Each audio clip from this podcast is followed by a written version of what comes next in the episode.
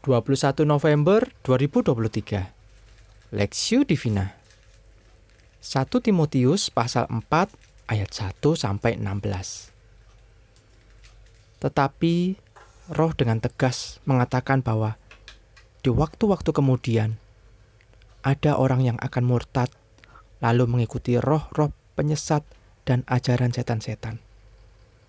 Oleh tipu daya pendusta-pendusta yang hati nuraninya memakai cap mereka. Mereka itu melarang orang kawin, larang orang makan makanan yang diciptakan Allah, supaya dengan pengucapan syukur dimakan oleh orang yang percaya dan yang telah mengenal kebenaran.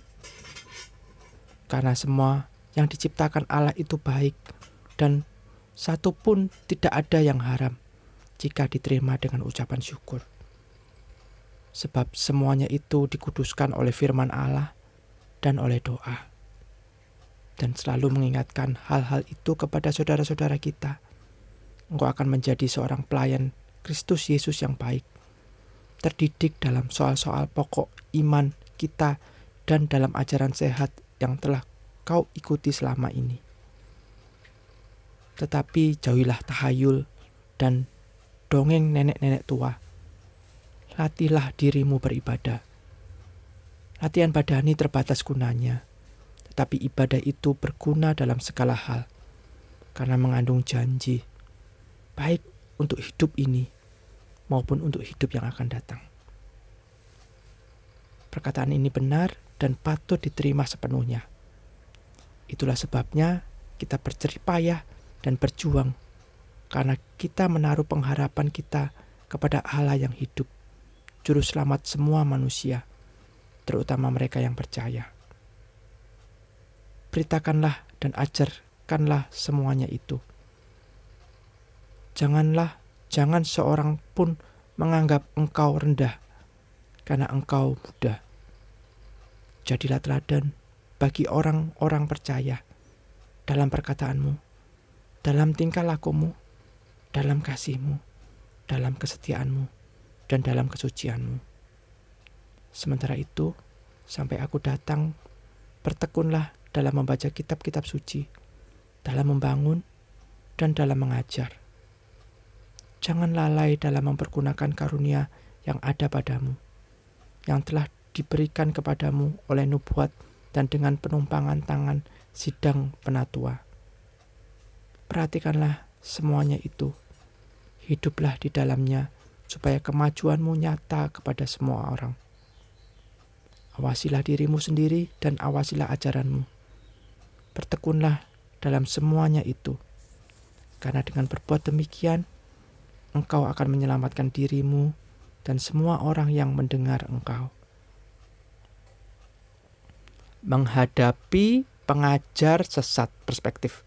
Awasilah dirimu sendiri dan awasilah ajaranmu Bertekunlah dalam semuanya itu, karena dengan berbuat demikian engkau akan menyelamatkan dirimu dan semua orang yang mendengar engkau. 1 Timotius pasal 4 ayat 16. Belakangan kita sering mendengar kisah tentang orang Kristen yang beralih agama dan tidak lagi mau mempercayai Yesus sebagai Tuhan dan Juru Selamat.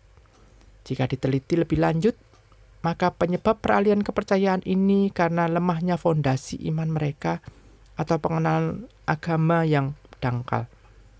Tak pelak, orang-orang tersebut mudah diombang-ambingkan berbagai pengajaran dan gampang beralih beralih kepercayaan. Hal tersebut bukanlah barang baru karena bagian firman Tuhan hari ini juga telah mengingatkan hal yang serupa. Nasari ini menggambarkan penyangkalan kepada Allah. Ini ditandai oleh penegasan Roh Kudus yang dikontraskan dengan roh-roh penyesat. Dalam Alkitab, beberapa penekanan tentang kemurtatan selalu dikaitkan dengan penyangkalan kepada roh yang membawa kepada Yesus.